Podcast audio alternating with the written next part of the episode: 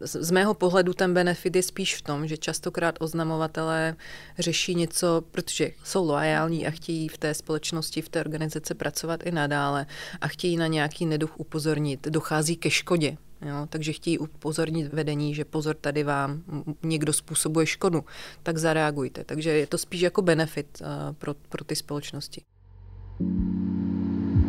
Podcast HR Espresso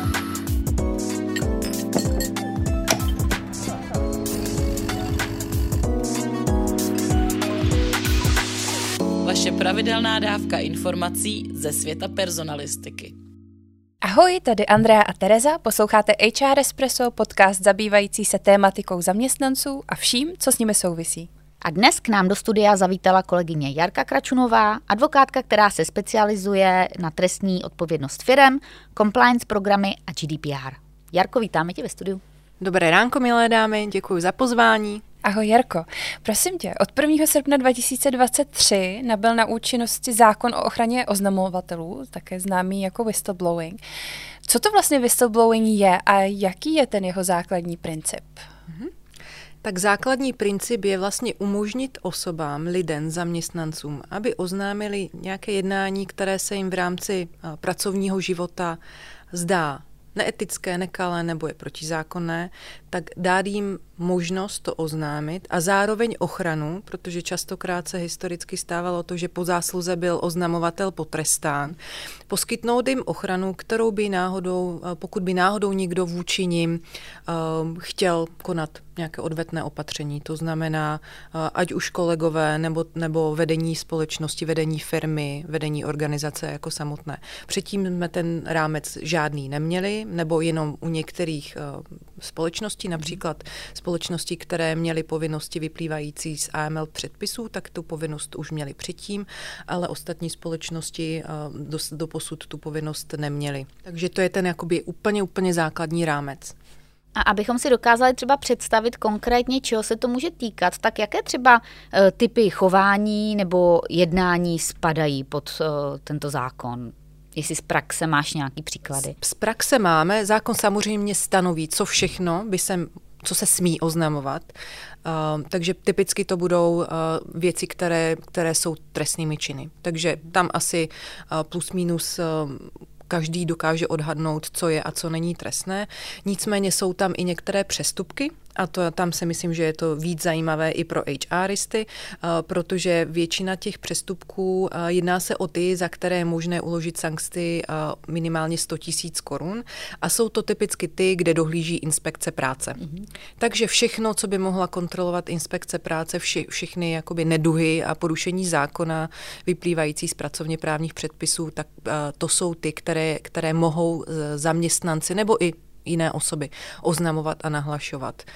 Um, takže jsou to přestupky, to je druhá skupina uh, těch, uh, těch um, nekalých jednání a pak je třetí skupina nekalých jednání a to jsou vybraná porušení uh, evropských předpisů, ať už je to ochrana osobních údajů, ochrana spotřebitele, ochrana životního prostředí a tak podobně. Takže to jsou ty, jakoby, ty zásadní normy evropské, uh, které by se měly, které by se měly oznamovat. Mm-hmm. Takže pokud by hrozila nějaká um, katastrofa v oblasti životního prostředí, já nevím, řeka Bečva, někdo by věděl, co se tam stalo, tak eh, může využít teď už po nově od 1.8.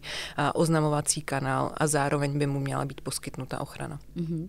A ještě tenhle ten zákon týká se to vztahu zaměstnanec-zaměstnavatel eh, nebo i jako různých institucí, vlastně kdo spadá pod tento zákon a komu tedy mohou lidé oznamovat? Ten zákon dopadá jak na soukromý sektor, tak i na ten veřejný sektor, takže v podstatě na všechny entity. Samozřejmě jsou z toho výjimuty menší obce, jsou z toho výjimuty společnosti, které mají méně než 50 zaměstnanců. Takže jenom takhle jako ve stručnosti mm-hmm. dopadá to téměř na všechny a netýká se to jenom zaměstnancům jako, zaměstnanců jako takových, ale mohou oznamovat i třetí osoby. To znamená zaměstnanci, dodavatelů, odběratelů. Nicméně tyto osoby je možné vyloučit z toho systému, pokud si to daná společnost nebo daná organizace rozhodne. Takže ze zákona je možnost vztáhnout to jenom na osoby, které mají, které mají podobnou pozici, jak jsou zaměstnanci, uchazeči o zaměstnání, stážisté a podobně. Takže jako ty omezit nejde, ale ty třetí osoby, jako například uh, ty dodavatele nebo mhm. zaměstnance dodavatelů, tam lze vyloučit, ale musí to být výslovně uvedeno na webu. Mm-hmm. A ty jsi zmínil oznamovací kanál. Jak to, jak to probíhá a co, co ten kanál Co to vlastně je? je? Hmm. Co je kanál? Ano. vlastně kam to a jak hlásit? Ano. Takže kanál uh, si můžeme představit uh, jako uh, ideálně platformu, může to být nějaká platforma, eh, typicky jsou elektronické webové platformy, teď je poskytovatelů velká řada, eh, takže si to představte, že na intranetu nebo eh, přes internet na webových stránkách dané společnosti máte možnost prokliknout se na formulář, kde vyplníte ideálně, kdo jste, co jste, to znamená, identifikujete se a uvedete, co, co vnímáte jako nějaké porušení buď to zákona nebo jiných právních předpisů, popíšete to a přes tu platformu se to dostane k příslušné osobě. Samozřejmě ta platforma může být eh, vypadat i jinak, může to být, eh, může se oznamovat i telefonicky, to znamená, eh, oznamovatele by měli mít telefonický kontakt na příslušnou osobu v dané organizaci, případně lze, lze e-mailem nebo jinou písemnou podobou. Takže jako, abych to shrnula, je možnost podávat telefonicky nebo ústně, osobně na požádání nebo písemně, což je e-mail, elektronická platforma a tak dále. Častokrát firmy něco už zavedené mají a, a, a typicky se využívá k tomu intranet a odkaz na intranetu do dané platformy nebo e-mailová adresa na příslušnou osobu. Aha. A specifikuje zákon i třeba nějakým způsobem to, že třeba ten člověk musí zůstat v anonymitě, protože já si umím představit, že kdyby to bylo třeba e-mailem, tak lokální IT oddělení do toho má přístup a třeba to vlastně splněno není, tak jak vlastně s tímhletím by se měly ty firmy popasovat, pakliže už teda nějaký systém mají, nebo mají třeba něco nařízené z centrály, pokud jde o nadnárodní firmy, tak jak, jak s tímhle tím naložit? To bylo hodně, hodně uh, dotazů a složitých dotazů, tak já to zkusím já postupně. Já jsem ten jarký výraz. Ne, ne, ne, v pohodě. To, ono, každý, každý den přijde nový, nový zajímavý dotaz na, na to, jak by to mělo a, a mohlo fungovat. Tak já začnu e-mailem, a, protože to je jako na, asi nejjednodušší. A, ze zákona vyplývá, že to e-mail může být, ačkoliv si to tam výslovně nestanoví. Nicméně má to své negativní aspekty a to je přístupy různých lidí do e-mailu na e-mailový server a podobně. Částečně se to dá samozřejmě omezit uh, šifrováním a podobně, aby uh, se ten okruh lidí omezil principiálně by to mělo fungovat tak, že nikdo jiný, kromě příslušné osoby, přístup nemá. Hmm. Což technicky asi nelze úplně zajistit u žádného z těch možných dostupných prostředků, ať už je to platforma, hmm. je to nějaké externí řešení, nebo je to e-mail, protože vždycky nějaký správce něčeho, ať už v cloudu a tak dále existuje. Ale prostě minim, minimalizovat ty, t, možnost přístupu jiných osob na maximum. Hmm. A další problematický aspekt u e-mailu je to, že, se mu, že ho může někdo zmazat. To znamená, příslušná osoba hypoteticky by mohla ten e-mail smazat, tím pádem oznámení nemáte. Nicméně i na to existují řešení, zejména pokud společnosti a organizace používají Office 365, tak je tam taková funkce litigation hold. To znamená, že určité e-mailové schránky třeba se nastaví tak, že se mazat nebudou, nebo že se budou zálohovat. Takže dá se to nějak nastavit, ačkoliv eh, je vždy k tomu zapotřebí trošku jako IT podpory u toho nastavení. Takže tím asi bych se vypořádala mm-hmm. s tím e-mailem. A jinak samozřejmě ty kanály by měly být eh, co nejvíc a maximálně ošetřeny i z pohledu eh, GDPR, protože nikdy nevíte, co tam kdo uvede, jestli tam náhodou nebudou i eh, takzvaně citlivé osobní údaje nebo zvláštní kategorie osobních údajů. Takže opravdu ty přístupy minimalizovat na, na ty příslušné osoby, které musí být pro tento účel dedikované typicky externí, typicky globální nebo minimálně regionální, takže v praxi to vypadá tak, že oznamovatel využije speak up linku, jak jsem taky říká, napíše ten svůj podnět, odešle to někam a dorazí to head of compliance někde, já nevím, v USA nebo mm-hmm. ve Větnamu mhm. nebo mm-hmm. v Koreji nebo na Novém Zélandu a tak dále. Což může teď z pohledu zákona být problém, protože zákon, ten náš český, stanoví, že oznámení těch vybraných záležitostí, které jsou uvedeny v zákoně, by měla řešit lokální příslušná osoba. To znamená, když je to česká organizace, česká společnost, český úřad, tak by měla být lokální osoba určená jako příslušná, která to bude zpracovávat, ten podnět, která to bude hodnotit, proskoumávat, jestli je důvodný nebo ne. Nemělo by to, ne, neměly by ty podněty se dostávat přes tu skupinovou linku někam do zahraničí, nějaké globál, na, na, nějaké, na nějaký globální tým a podobně. Mm. Takže to je trošku něco, s čím musí ty uh, společnosti, které patří do, do uskupení, uh, momentálně se tím zabývat a ten proces si usta, uh, upravit. Buď to v těch dosavadních platformách to nastavit jde, to znamená, že se vytvoří jako samostatný workspace pro tu danou entitu, pro tu danou organizaci, společnost. Nanominuje se tam lokální příslušná mhm. osoba, to znamená ta, která bude v České republice tady podněty řešit. Případně firmy reagují tak, že vedle skupinového řešení naimplementují lokální řešení a pak mají řešení duplicitní a musí se vypořádat s tím, jak proškolit lidi, zaměstnance, co kam mají hlásit, protože přednost má samozřejmě to řešení podle českého zákona a ty zbytkové kategorie podnětů by mohly jít i do té skupinové linky. Samozřejmě asi nezabráníte nikomu, aby nahlásil, aby to nahlásili jinam, takže je tam mhm. jako řada praktických mhm. úskalí a praktických jako dotazů, které je nutno řešit. Takže jako nezávidím nikomu, kdo má, kdo má skupinový systém, protože eh, je složité být compliant.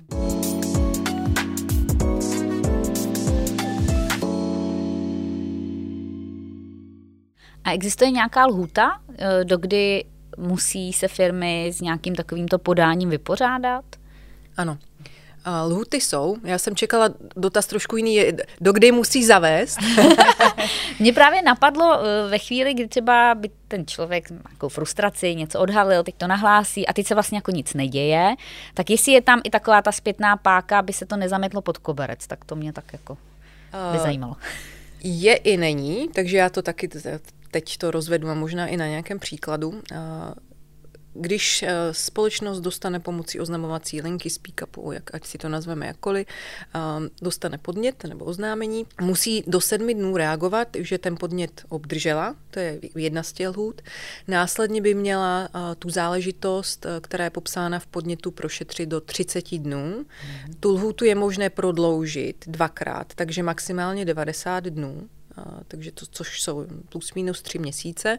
Do té doby by měl být podnět prošetřen, měly by být přijatá opatření, nebo minimálně by se mělo, by, by měl, měla příslušná osoba posoudit, jestli byl důvodný nebo nebyl důvodný a pokud byl důvodný, zareagovat, odpovědět oznamovateli, jaká opatření byla přijata.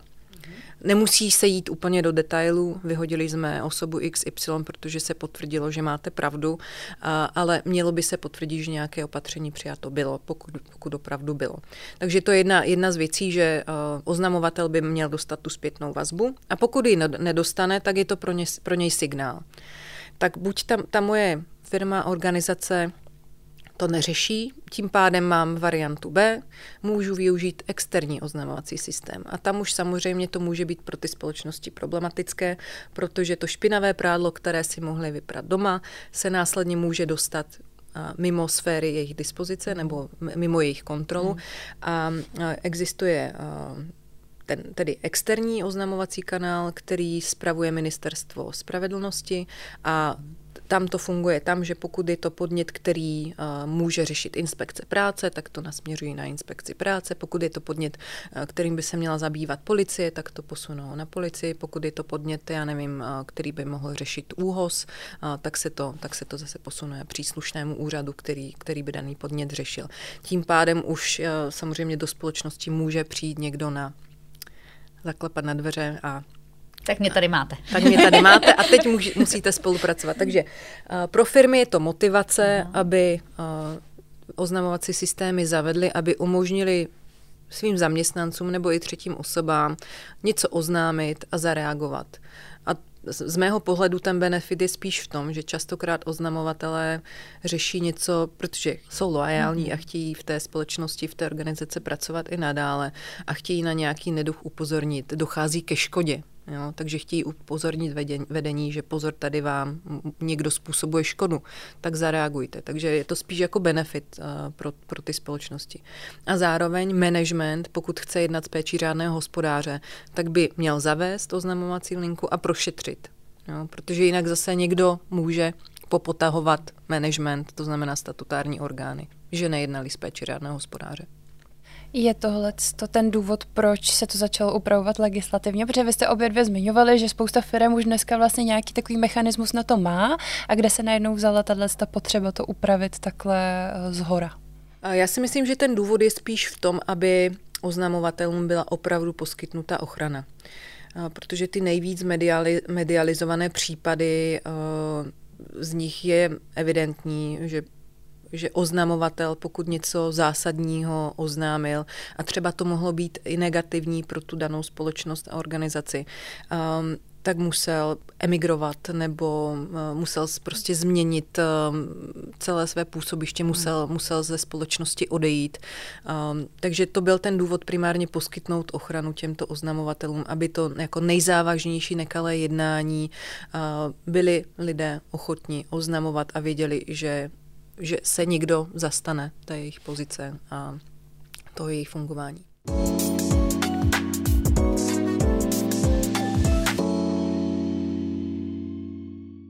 A proč si myslíš, že se lidé rozhodnou stát whistlebloweri a jak eh, z tvého pohledu vnímáš, že by se to, nebo že se to ujme v Čechách, kde máme možná trošku své rázné názory na to eh, různé věci hlásit a to prostředí možná není až tak otevřené, jak eh, třeba někde v zahraničí, severských státech a podobně.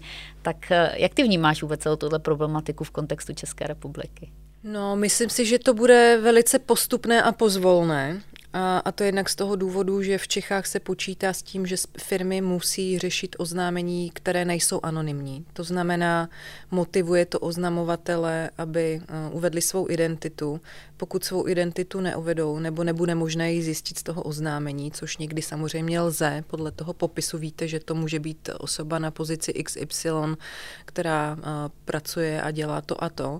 Uh, nicméně Prostě je tam ta potřeba, eh, aby se, aby se oznamovatel eh, identifikoval a ne každý to bude chtít eh, udělat, protože se bude obávat něčeho.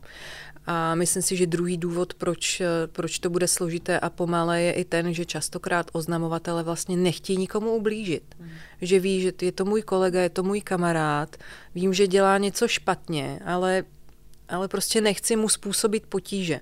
Takže to je druhý důvod, proč u nás je to kulturně trošku problém, to oznamování.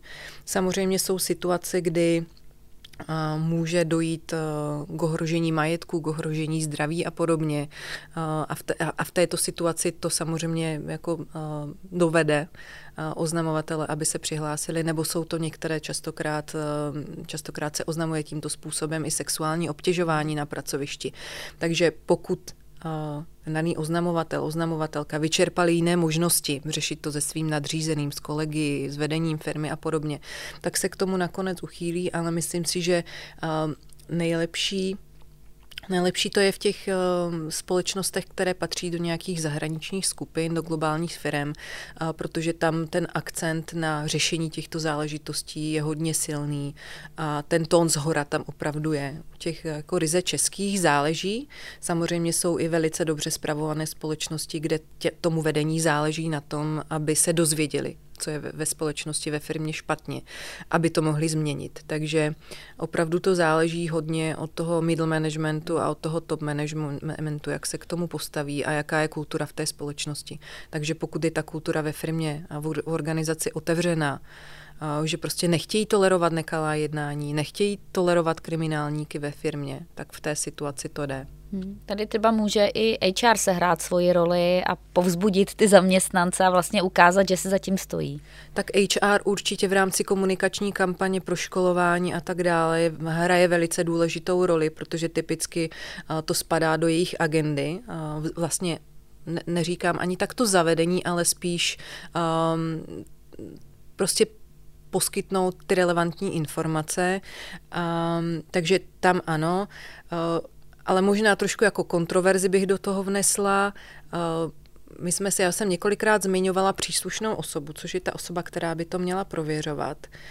Ono se úplně nedoporučuje, aby ta příslušná osoba byla z HR, protože častokrát HR má možná tendenci řešit věci nějak, a nemožná úplně tím jakoby vhodným způsobem. Takže se doporučuje, aby to byla nezávislá, nezávislá osoba, která může rovnou reportovat managementu, čo, co častokrát HR není úplně v té pozici.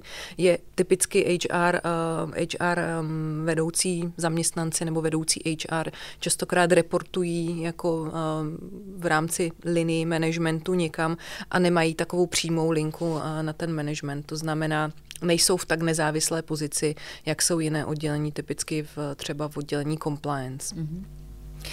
Ono, on nám ten zákon platí relativně krátkou dobu, mm-hmm. ale vnímáš nebo vnímáte, možná obě dvě, už nějaký posun, že by se něco měnilo, že by třeba lidi začali hlásit, nebo že firmy by se k tomu začaly nějak zodpovědněji stavět než třeba předtím, nebo na to je ještě brzo tohle rozpoznat? Firmy to řeší, Každá podle toho, ano, zmiňovala jsem kulturu, takže každá i podle té své kultury a podle toho, jak moc administrativně složitý ten proces chtějí mít. Ne všechny firmy, vzhledem k tomu, že regulace, regulace máme pořád víc a víc, takže některé třeba si zavedou oznamovací linku e-mailovou, telefon a tak dále, aby, aby splnili ty požadavky, ale ne, neříkám to jako v negativním smyslu, ale prostě zavedou tu takovou jako minimalistickou verzi, a, a myslím si, že to i podporují, z toho, co jsem měla možnost eh, navnímat, tak podporují jak zavádění, tak i oznamování eh, nekalých jednání. Takže tam si myslím, že je to v pohodě. A i od klientů eh, vnímáme, že ten nápad oznámení je vyšší. Byla kolem toho mediální kampaň, takže myslím si, že pokud někdo měl něco na srdci říct, tak myslím si, že teď využívají tu příležitost. Samozřejmě pro školování je velice důležité, aby se z toho nestal, nestala uh, linka jako stížností. Uh, máme tady špatné kafe a dneska, dneska úplně nebyla v pořádku polévka nebo byla moc slaná. Takže jako pro, pro tyto účely ten zákon neslouží a proto je vhodné nepodcenit tu kampaň, aby, uh, aby příslušná osoba neměla jako zbytečně nerelevantních podnětů. Takže existují typy, co ty zaměstnanci, případně když se bavíme tedy ve firmě, mohou hlásit a co do toho nespadá, třeba jak ty jsi zmínila, že si budou stěžovat, že je zima v kanceláři.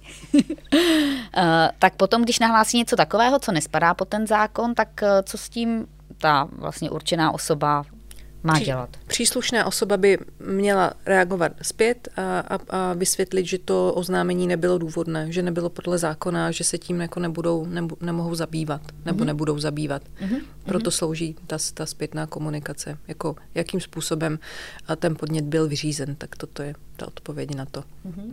A ještě bych se zeptala, pokud se stane, eh, že nejsou dodržena eh, ta ochrana pravidla, aby vlastně eh, byla zajištěna anonymita toho oznamovatele a nějakým způsobem se to prostě propálí v té firmě. Eh, jak se může ten člověk vlastně bránit? Má nějakou ochranu i vlastně jakoby sám, když se to vlastně nepovede podle toho mhm, zákona? Mm-hmm. Samozřejmě v rámci zákona e, působí i dohledové orgány, ať už je to ministerstvo nebo i inspekce práce, takže tam jsou potom, tam, tam jsou pak mechanismy, jak se může e, ten oznamovatel bránit, nebo pokud mu vznikne škoda, takže zase tou civilní cestou jako nárokovat náhradu škody a podobně. Samozřejmě není to pro ně úplně ideální, nicméně i Úřad pro ochranu osobních údajů může sehrát roli, protože e, ze zákona vyplývají povinnosti, jak jakým způsobem se mají společnosti chovat eh, a příslušné osoby chovat eh, tak, aby došlo k dodržení, eh, aby nedošlo k nedodržení právě té povinnosti mlčenlivosti. Jo, aby ne, nedošlo ke sdělení uh, identity oznamovatele, protože ta identita oznamovatele je jeden jakoby z klíčových prvků. Uh, jenom příslušná osoba smí vědět, o koho se jedná a bez souhlasu této příslušné osoby není možné sdělit. Samozřejmě existují i výjimky a ty výjimky jsou typicky ty, kdy uh, to oznámení obsahuje informace, které je nutné o, um, nahlásit uh, státním orgánům. Uh, může se jednat třeba o záležitosti, které se týkají praní špinavých peněz nebo páchání uh, velice závažné trestné činnosti, například korupce a uplácení, což jsou trestné činy, které se musí oznamovat. Takže jsou výjimky, kdy je možné tuto identitu sdělit někomu dalšímu, třeba příslušným úřadům a orgánům. My máme whistleblowing dobrovolný a nucený. Eh, mohla bys nám vysvětlit, jaký je rozdíl mezi těma dvěma whistleblowingama? Já bych řekla, že máme jenom dobrovolný ze zákona, protože asi nikomu jako zákon umožňuje a, a nastavuje ten rámec, a, eh, pomocí kterého lze oznamovat, jak to má probíhat a podobně. A, nedá se říct, že by byl nucený. Nucený eh, whistleblowing byl historicky a, a to je spíš uh, ta negativní konotace toho mhm. udavačství mm-hmm. a podobně. Ale myslím si, že teď, mm-hmm. jestli chápu tvůj dotaz pr- takhle, uh, tak bych spíš jako dovozovala, že, že nucený whistleblowing ne- není mm-hmm. a že je, to ten, že je to ten dobrovolný. Takže jako je to na dobrovolné bázi. Pokud někdo něco neoznámí, tak to neoznámí. A, ale jak říkám, některé záležitosti, které jsem právě před chvilkou zmiňovala, tam je právě ta oznamovací povinnost vůči státním orgánům, takže otázka, jestli tam taky nemůže mhm. dojít k nějakému problému. Mhm. A může mít whistleblowing eh, vliv vlastně až takový, že to ohrozí třeba nebo nějakým způsobem ovlivní reputaci firmy? Může, pokud se to zanedbá, pokud se zanedbá zavedení nebo pokud se zaved, zanedbá prošetření daného oznámení. Protože uh, pokud dojde k frustraci oznamovatele, tak mohou sáhnout k jiným mechanismům, jak to oznámit.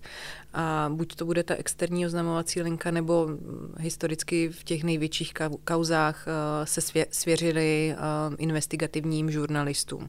Takže samozřejmě tady to může mít negativní dopad na danou firmu, reputační, eh, protože Jednak vyjde najevo, eh, že v té firmě něco nefunguje, že třeba v rámci té organizace eh, probíhá páchání trestné činnosti a bude to, bude to diskuto, diskutováno v, v médiích a podobně. Takže určitě ta negativní reputace tam může být. Samozřejmě může být způsobena negativní reputace i z toho titulu, eh, když to ta společnost nezavede. Že třeba je to nějaký rizikový segment uh, biznisový, uh, rizikové odvětví uh, a tam je velice důležité, aby to právě bylo zavedeno. Jako v těch odvětvích, kde víme, že uh, jsou medi- medializované kauzy a podobně. Jarko, a jaké jsou nejnovější trendy a výzvy v oblasti whistleblowingu u nás a třeba i ve světě? Kde se můžeme inspirovat a čím? Hmm. Co se týče těch trendů, tak je hodně se prosazuje teď elektronizace a přechod na různé platformy externí. Co se týče trendů v České republice je jak se naučit, zí, e, naučit žít se zněním zákona, protože přináší řadu praktických úskalí, na které, na které se jako možná v rámci jeho přípravy nemyslelo.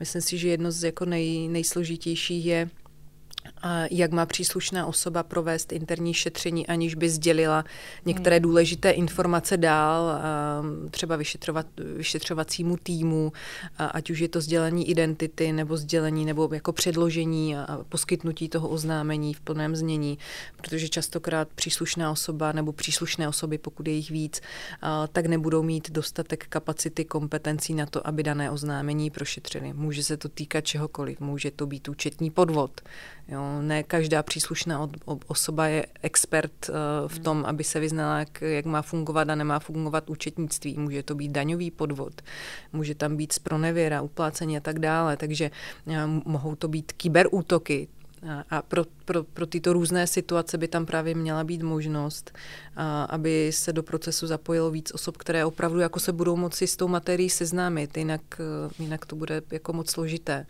Nebo jak zajistit eh, nepodjatost příslušných osob. Častokrát právě eh, v, ve skupinách firm funguje to regionální nebo globální compliance, které se snaží u těch nejzávažnějších eh, oznámení se zapojit do vyšetřování nebo vést to vyšetřování.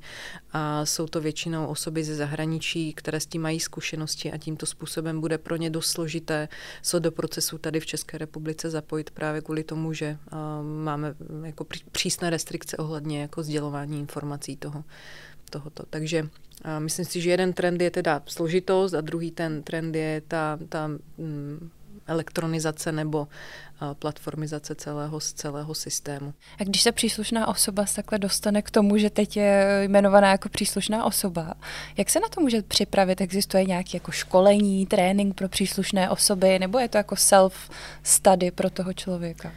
Určitě i to self-study je důležité a myslím si, že i těch školení je teď uh, velká řada. Pokud je to někdo, kdo se, s touto, kdo se s touto agendou ještě nesetkal, nezabýval se tím, tak je určitě vhodné se důkladně nechat proškolit a právě na, na tyto uh, situace, které jako v praxi se vyskytují uh, a jsou komplikované.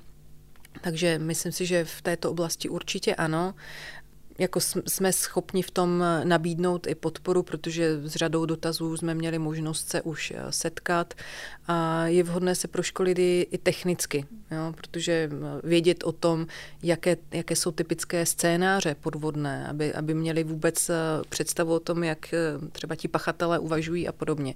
Takže jsou různé i neziskové organizace, které se tomuto tématu věnují a, a buď to pořádají konference, semináře a, nebo i školení na toto téma téma. Tak Jarko, děkujeme moc. Já myslím, že dneska to bylo teda velmi poučné. Andy, co říkáš? Přesně tak, já jsem vůbec netušila, že je to takhle jako zajímavé téma. Díky moc. Děkujeme. Děkuji moc za pozvání.